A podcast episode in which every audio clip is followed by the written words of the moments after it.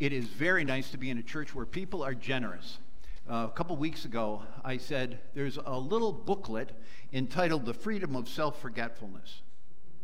Uh, it'd be good for you to have a copy and to read it. And lo and behold, somebody left these 16 copies on my Bible this morning. I don't think they're all for me. and so if you would like a copy, please. Uh, they'll be, I'll leave them up here after the service. Second thing is, um, we didn't get, by my mistake, we didn't quite get to read all the scripture that I wanted to read this morning. So would you open your Bible again to 2 Samuel uh, chapter 19. I wanted to read verses 41, 42, and 43 as well as those others that we read. And so we're going to read those right now. And I think you'll see that it completes the, the section.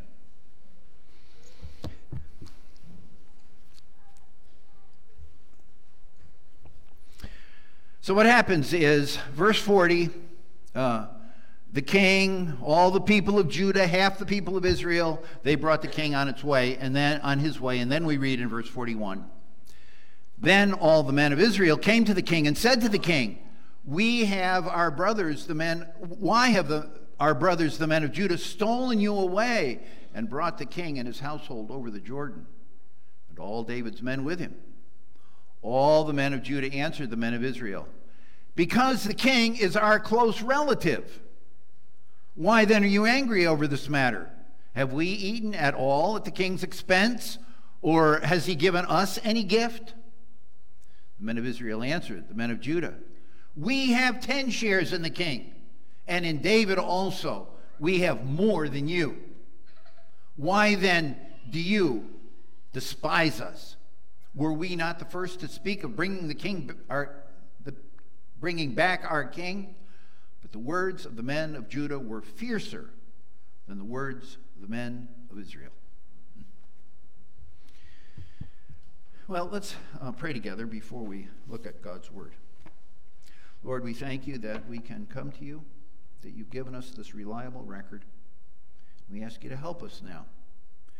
We confess that we need you to guide us. We need you to open your word to us so we understand it. So we thank you that we're not alone. We have your spirit to work in us. So we pray that you'd open our hearts and our minds and help us to be responsive to you. Thank you that you invite us to come to you. We pray these things in Jesus' name. Amen.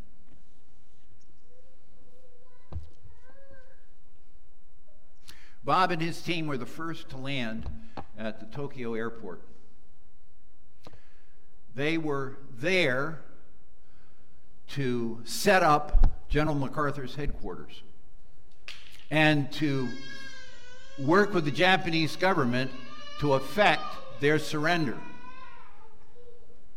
He thought when they landed that it would be like what happens after a high school basketball game. That uh, their team and the Japanese team would meet there on the airport tarmac. They would shake hands, and they would then go about their business. It was quite different. As he tells the story, he got off the plane and noted, first of all, that all around the airport, maybe uh, uh, 10 yards separated from one another, were Japanese soldiers standing with their backs to the runway their heads down. And he said that that was the case not only all around the airport, but on the way from the airport into Tokyo to the building where they were going to set up their offices. Japanese soldiers, backs to the road, spaced evenly all the way down. And so, with his mistaken notion, he and the rest get off the plane. They go up to Japanese officials on the other side. He's about to extend his hand, and they take off their belts with their pistol, samurai sword, bow their heads, and hand them to the victorious leaders on the other side. It was a time when there was going to be a need for national rebuilding. And it is very difficult, as you can see just in that one interaction. That's what's before us this morning in these verses. David's need to rebuild a war torn nation. And these verses not only uh, show us the difficulty that faced him, but the difficulty that faces us as people who want to be those that contribute to the unifying work of Christ around the world. So we're going to look at those verses we just read 2 Samuel chapter 19, the end of verse 8 down through verse 43, not verse 40 as I messed up. Uh, we're going to go down through all of those verses and we're going to look at them this way David's attempts to go it alone, and then God's progress to help him to see that he needed to work with people and have people work with him. And then we're going to end up with, um, well, your part in the week that's ahead in Christ's movement to build a kingdom for himself. David doesn't have a very good track record as we get to this part of the Bible.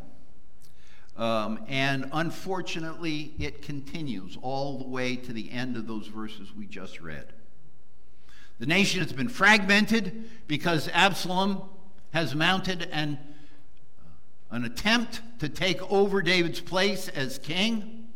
And so there are Israelite people in the north, people of Judah in the south, and they did not after the battle was over and Absalom was killed, they did not go to center court and shake hands and say, let's go on from here, brothers. And that's made quite clear in the verses that we just read. Please notice, it's a long section. Um, there are 16 rhetorical questions. Seven of them come from David. And what those questions do is they keep the pace of the narrative going rapid fire. Uh, but you know how it is with questions. When somebody asks a question, you can't not answer at least in your head. You have some response to a question. And that's, that's what goes on here. Now, just in terms of the difficulty that David faces, if you look at the opening verses 9 through 15, they are balanced by those last verses I just read tension in verses 9 through 15, there's tension between Israel and Judah. In the last section, uh, verses 40 to 43, there's tension between Judah and Israel. But then David meets three people along the way. It's similar to his um, leaving Jerusalem to get away from Absalom. He meets people along the way as he's leaving. Now he's meeting people as he goes back. First of all, we'll see an encounter with Shimei, and then after Shimei, um, Mephibosheth, and then after Mephibosheth, then Barzillai. So, what's all this tell us? Well, let's just go back to David's bad record. Uh, remember, Joab had said to David, David, you can't be disengaged now. This is no time for you to be consumed by your grief, difficult as Absalom's death may be for you. This is not the time. You have to put it aside.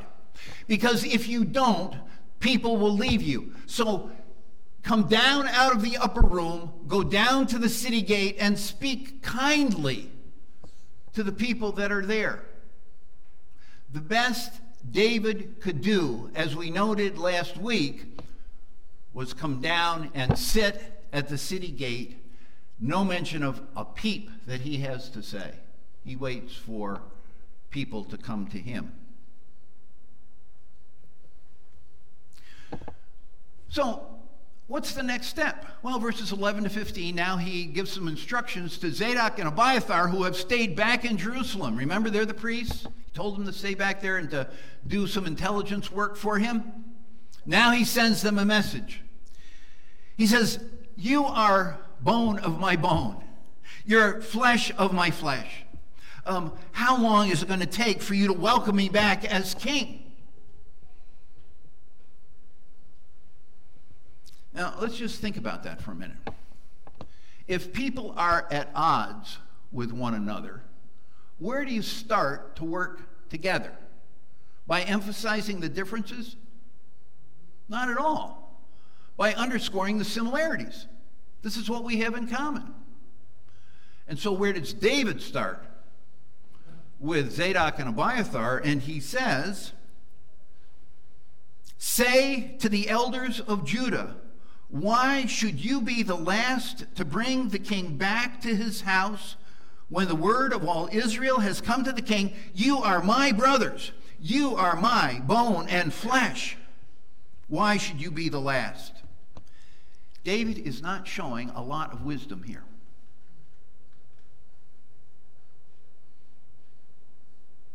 And we might just pause and say to ourselves, Notice the contrast between him and what we find about the Lord Jesus. Jesus says, You belong to me. You're part of my family. I've made you one. We're on the same team. We're on the same page. We're going in the same direction. But not so with David back here. And he does worse than that. Do you notice the next thing he says? By the way, Zadok and Abiathar, as you're going along, not only speak to the leaders of Judah, but also speak to Amasa. And then he makes an oath. He says, God do so to me and more so if I don't make you commander of my army in the place of Joab. Now, we don't know what has happened. What we do know is that Joab was a very skilled military leader who honored the king. Perhaps David had learned, we don't know, the Bible doesn't say, perhaps David had learned that Joab had a major role in Absalom's death. But the notion that David would now say to a military leader on the other side, Now I want you to come and be my leader, that seems almost incredible. Where is his head? What message would that send to the troops that had been loyal to him? Joab, you're out. We got a new guy. He's better, bigger. Oh, yeah, by the way, he's on the other team.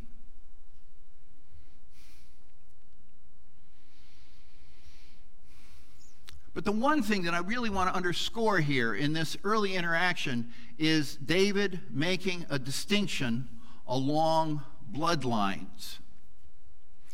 If you remember, um, back with Absalom. He thought that being king was the most important thing, and his blood relationship to his father, that was not significant. And what does David do now? He places the emphasis on the blood relationship and as if the kingship is not all that important. It's very strange. Well, the first person he comes to then is uh, Shimei. Now, what do we know about him? He's one of those with whom David had interaction as he's leaving Jerusalem.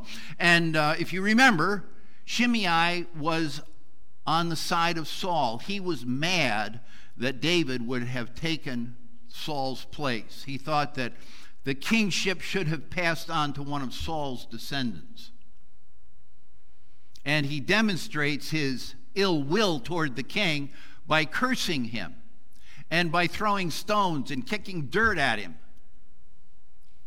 Well, now we're told that Shimei has heard that David is in charge. He brings a thousand other Benjamites with him. They rush toward him along with Ziba. And imagine that you were David and you saw those that, that large an assembly of people coming at you if i were david i'd be a little nervous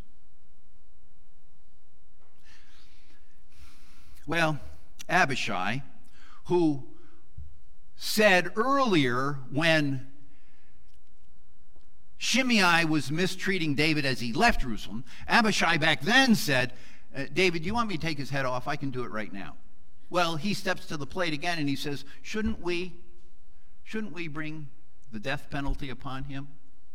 And there is something to what Abishai has to say. If you go back to the book of Exodus, uh, in um, chapter 22, verse 28, you will see that one of God's laws was this if you speak evil about people that are in charge, people that are in authority, you deserve to die. It would have been a just thing for Shimei to be put to death. But David's response is, huh, Abishai, keep it to yourself. We're not doing that today. Don't I know that I'm king? And it appears as if this is just an expeditious kind of uh, move on David's part, not principled. It appears as if there's this mass of humanity in front of him and he's not quite what, sure what to do. And so he says, Well, we're not going to think about justice at this point. Next, Mephibosheth. Now, we need to remind ourselves a little bit about the background there. We see Mephibosheth in chapter 9 and then reference to him again in chapter uh, 16. So let's just review that. Chapter 9, David is reflecting on the fact that Jonathan was his best friend and he is gone now. And he is, David has taken Saul's place as king, and he says, Isn't there anybody to whom I could show compassion from the house of Saul? And someone says, Well, yeah, there's Mephibosheth. You know him. Uh, he's a cripple. His nurse dropped him when he was a little boy, and he isn't able to walk. David says, All right, let's do that. Tell him I want him to eat at my table from now on. He's going to be one of the king's special guests. This is the way that I can show kindness. And he does. And furthermore, David says, Well, now, who's in charge of the property, the resources left by Jonathan to Mephibosheth. And they say, well, there's Ziba. And so David says to Ziba, I want you to manage all of these properties for the good of Mephibosheth. Is an, extreme, uh, is an example of extreme kindness, mercy. And of course, you see in that, don't you, something of the Lord's goodness to us by comparison. What are we? Like cripples before the king. No status. And so Jesus, in his goodness, comes to us and he extends himself at precisely the point of our need so that we sit at his table. And we're able to be cared for through his generosity. Well, Fast forward now to chapter 16. What happens? David is on his way out of Jerusalem. He's running from Absalom. And at the beginning of chapter 16, we read that Ziba, the caretaker who's responsible for Mephibosheth, Ziba comes to David with uh, animals laden with supplies to help David on the way. And in the process, he says, Oh, uh, David, by the way, you know, Mephibosheth, he didn't really want to come. He's one of the descendants of Saul, and he has said, um, from now on, maybe the, king, the kingdom will revert back to me. David keeps that in his mind. And he says at that point to Ziba, okay, from now on, you are the one who has all the resources that would belong to Mephibosheth. You take them, do whatever you want with them. Uh, you can aggrandize yourself with those resources.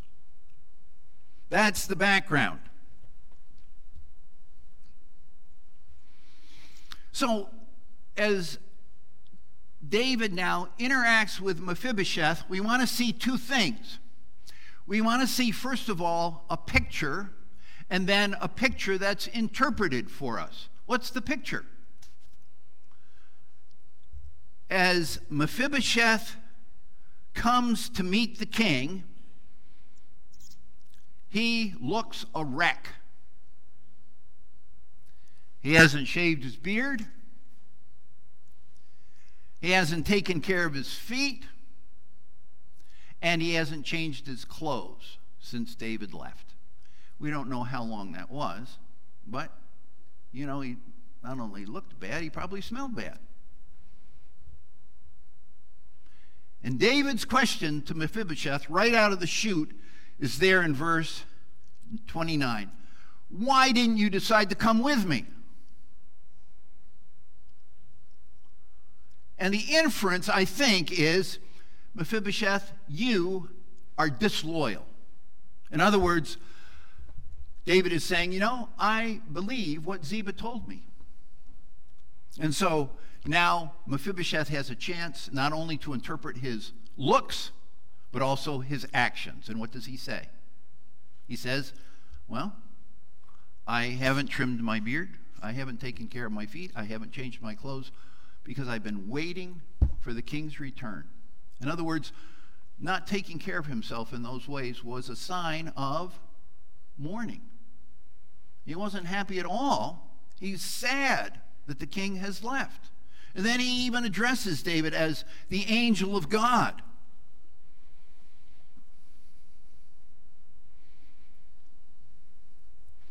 What's David's response to all of this? Please notice. Verse 29, he says, Don't talk to me about this anymore. I've decided you and Ziba will divide your property. Now, that also was not quite the case. Remember, he'd already given it to Ziba back in chapter 16? And so David is being a little capricious here or impulsive or embarrassed. We don't know exactly what. But he's certainly not being conciliatory in the face of a man who has come and said, Oh, I am so glad that you're back, David. This is not exactly the way to win friends and influence people, you see.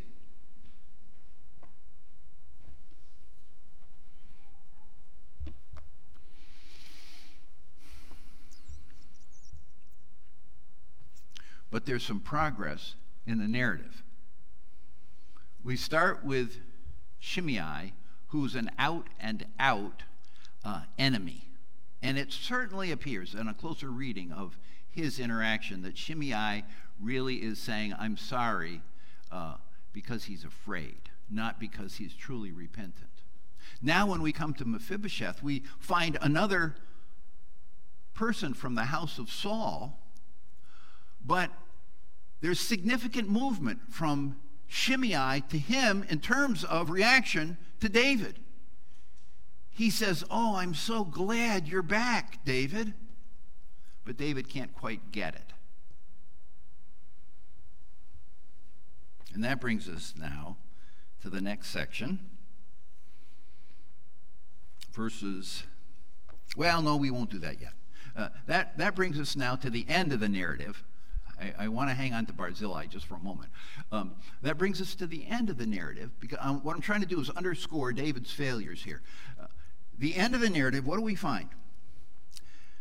Men of Israel and the men of Judah. All the people of Judah and half the people of Israel, they bring the king on his way. And then the men of Israel and the men of Judah get into a little spat about things. And uh, we're told at the end that there was fierce interaction between them. See it there at the end of verse 43? Who's going to be first in welcoming the king? Do we get to be the big deal or do somebody else be the big deal? We want to be the big deal. That's the thrust of it. And there's fierce competition between the people of Israel and the people of Judah. And so I ask you this question. Oh, wait a minute. Let me just point out one other thing. Uh, verse verse 41 then all the men of israel came to the king and said to the king why have our brothers the men of judah stolen you away and brought the king and his household over the jordan and all david's men with him In other words, there's a fight that takes place between the people of Israel and the people of Judah, and David is where is David? He's right there. Can you see it? He's right in the middle of it. And what's his wise response?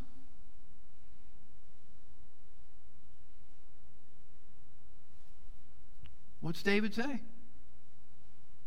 Not one word. No response. Not unlike what we see with David back at the beginning of the chapter when he could have helped the people by speaking kindly to them. And let's just notice as well one of the contrasts between the way in which David handles this conflict and an opportunity to be a peacemaker. Notice the difference between the way he operates and the way Jesus operates. What does he do when you and I can't get along with each other?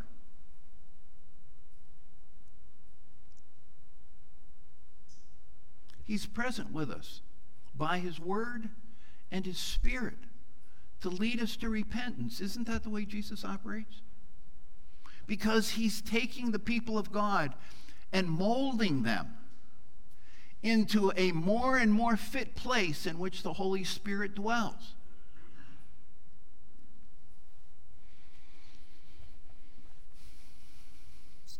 David is once again the nowhere man. Now, I hope that you have heard me say this morning a number of contrasting points between David and Jesus. Back at the beginning, doesn't take Joab's advice to speak kindly. Abiathar and Zadok, He's trying to unite uh, his faction along the lines of blood.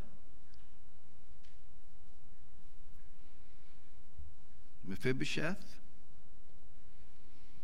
And now, here at the end, doesn't say a word when the people for whom he's responsible are each at each other's throats, fiercely at each other's throats.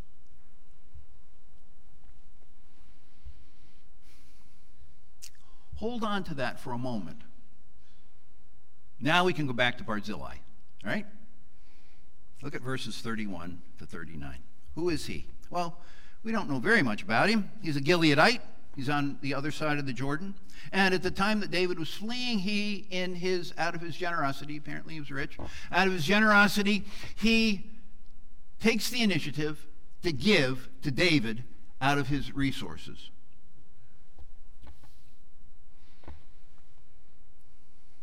He's a generous guy. He is a self effacing guy. And he is loyal. And David says to him, Barzillai, wouldn't you come with me? Come back to Jerusalem with me. I'll provide for you. Maybe he wanted Barzillai to be part of his council. Who knows? We don't know what the reason is. But David Here's Barzillai's response. He says, Look, I'm 80. I, I, I can't think clearly. You know, I can't hear well. I can't see well. I'm bungling around. Um, you go. I just want to go back home. And I've come down to the Jordan to see you. I don't want to have to go up to Jerusalem. That would be laborious for me. Um, you go your way. But take my son. And uh, David says, Okay, I will. I'll take Chimham. And he does. And David then kisses him and blesses him. Isn't that the way that we establish unity in a frayed society? We bless people, we care for them. Isn't that the way a kingdom that's fragmented is rebuilt? Yeah. So there's seemingly some progress in David. But now, what we really want to do is ask ourselves this other question Where is your place in this story? Okay, that's where we, we want to get to that. Where's your place in this story? We've seen ways that David and Jesus are uh, contrasted here. And we can say, all right, I have a better understanding of that. But is the end game for Christians just to have more mental clarity about who Jesus is? Is that the idea? I don't think so. I think certainly we want to look at Christ. Paul says that to us in 2 Corinthians. He says, as we behold him, we're changed into his image. But being changed into the image of God is not simply a cognitive thing, it's affective, right? We want to learn to love what Jesus loves and hate what Jesus hates. We want to be more deeply devoted to him.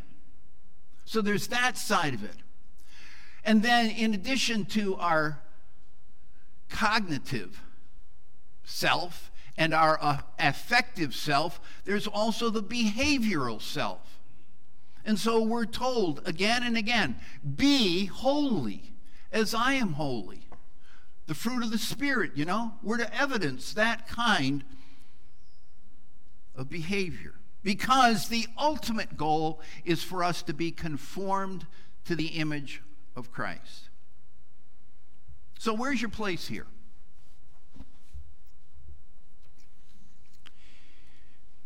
It seems as if there's kind of a composite pointing ahead for the people of God here. Uh, this narrative makes us think about the growing kingdom of God in the New Testament. And all the people of God are called to be like Mephibosheth, aren't they? In this sense, waiting with anticipation for the return of Christ and devoted to him as because of his mercy to them. And aren't all the people of God also called to be like Barzillai in the sense that he was generous and loyal and self effacing. Now, by self effacing, you say, what do you mean by that? I mean, calling attention to yourself is a bad thing. When you're self effacing, you're calling attention to someone else. The Lord calls us not to be proud, but to be humble to call attention away from ourselves and to Him. I think that's where this passage points us to be like Mephibosheth and to be like Barzillai to the extent that they were like the Lord Jesus for the sake of his kingdom. Can you think of anybody that has been like that in church history?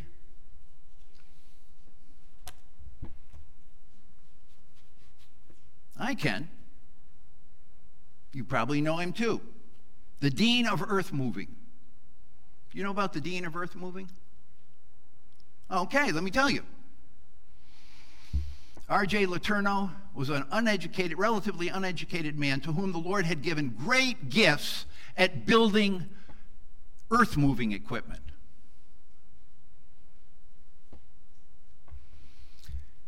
He built graders, pans, large construction vehicles. Uh, I don't know, David, help me. Backhoes? Big stuff. Yeah. The reason I asked David is because he graduated from LeTourneau University. If you want more about the life of LeTourneau or the university, talk to David.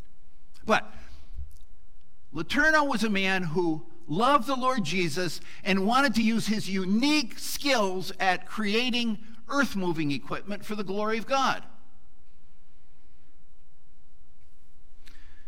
For 30 years, he traveled thousands of miles a week so that he could help to influence Christian organizations.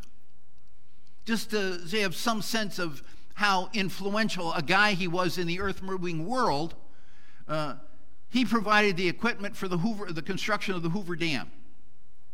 He provided equipment for the construction of the Alpine Highway that runs up through Canada, up to Anchorage, Alaska. This is a significant guy, but he didn't want to hang out with the big wigs of the business world. He would much rather have been in his office working with the engineers designing the next iteration of earth moving equipment. Matter of fact, he said, I'm anticipating that in the future, uh, earth moving equipment that now handles tons of earth, uh, powered by uh, machinery that generates hundreds of horsepower, will be moving hundreds of tons of dirt powered by machinery that generates thousands of horsepower. And he said, when that comes about, I want to be the firstest and the mostest. Well, he died at age 80, having worked just about all his adult life. He didn't retire. And you know what else he did? He took the asset or the, the resources that his businesses and his personal life generated. He took all those resources and he chose to live on, he, he chose to give 90% to the Lord and live on 10%. What a reversal, especially for some of us who have a hard time living on 90% and giving the Lord 10%. But not RG. And I think he's an apt example of what Peter happens to say to the church when he thinks about the kingdom of Christ and the coming kingdom of our Lord. Listen to this. This is from 1 Peter chapter 3, verses 8 and following. He says, Where is it? Hey, wait a minute. No, that's not right. Oh, yeah, I'm sorry. Wrong book. Uh, 2 Peter chapter 3, verses 8 and following. He says, The day of the Lord is coming. All that we see is going up in smoke. You're not going to be able to take it with you. And so, how ought you to live in light of the return of Christ, who is fishing his building, kingdom building project? How do you live? Well, this is what he says The day of the Lord will come like a thief in the night. Then the heavens will pass away with a roar, and the heavenly bodies will be burned up and dissolved, and the earth and its works will be done, and all that's in it will be done away.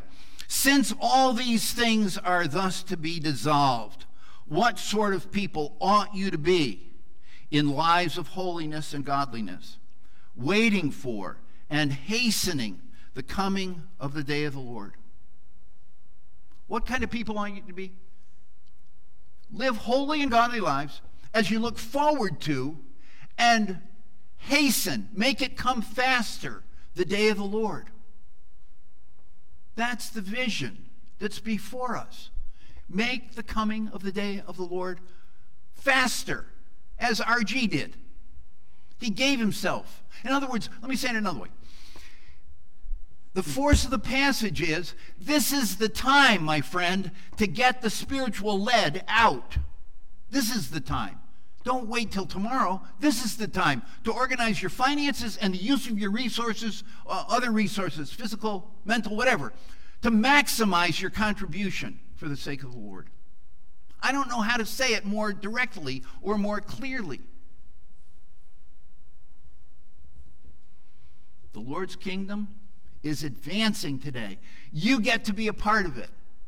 And in the advance of that kingdom, you get to reorder your life so that you can make the greatest contribution to the glory of God. Is that a goal worth living for or not? And if you want more information on how you might make that practical, talk to David. He'll tell you about LeTourneau. All right, let's pray. Lord, we thank you for your word. We pray that you bless it to us and help us to be people who um, really do hasten the day of the Lord. Help us to know how to best invest ourselves that you might be glorified in all things. And we ask this for Jesus' sake. Amen.